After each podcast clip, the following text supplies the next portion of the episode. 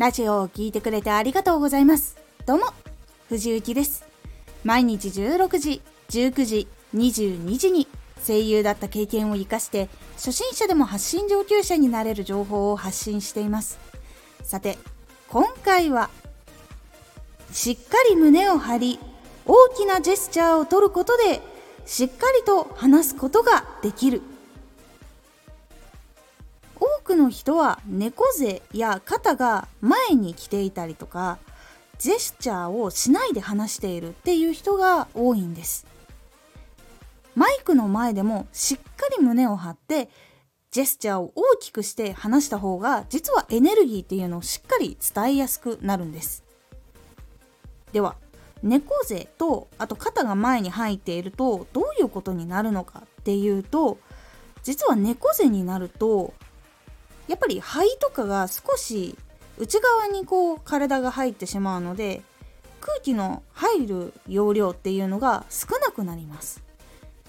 肩が前にちょっと来ていても同じくやっぱり狭くなってしまうので、空気の入る容量っていうのが減ってしまいます。そして空気を吐いてしっかり声を出すっていうことも、やっぱ猫背だとしにくいっていうところがあるので、声が細くなってしまいがちです。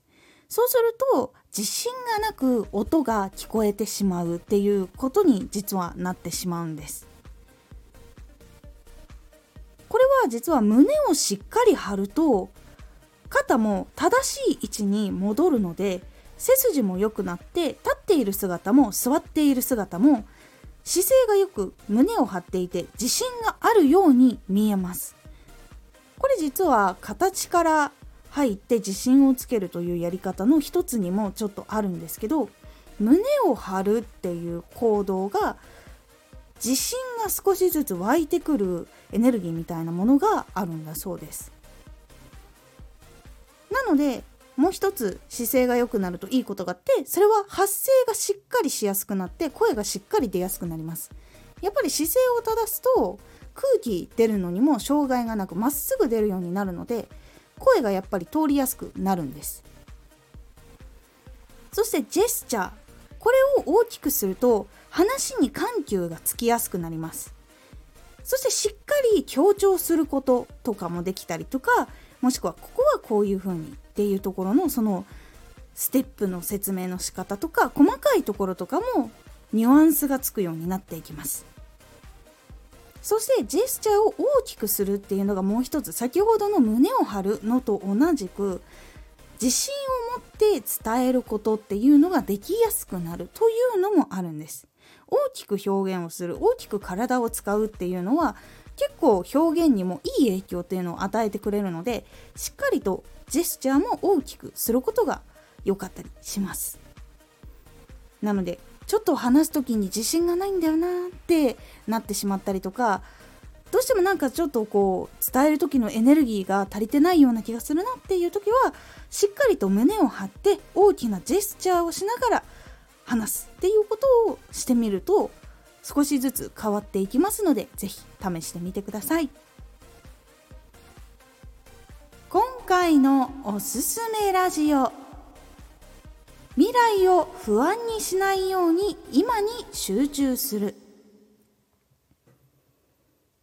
実は未来が不安のことによって自分の夢を叶えられなかったとか、活動が続けられなかったっていうことが実はあるんです。なのでその未来を不安にしないように今に集中する大事さっていうのをお話ししております。このラジオでは毎日16時、19時、22時に声優だった経験を生かして初心者でも発信上級者になれる情報を発信していますので、フォローしてお待ちください。毎週2回、火曜日と土曜日に藤雪から本気で発信するあなたに送るマッチョなプレミアムラジオを公開しています。有益な内容をしっかり発信するあなただからこそ収益化してほしい。ラジオ活動を中心に新しい広がりにつながっていってほしい。毎週2回、火曜日と土曜日、ぜひお聞きください。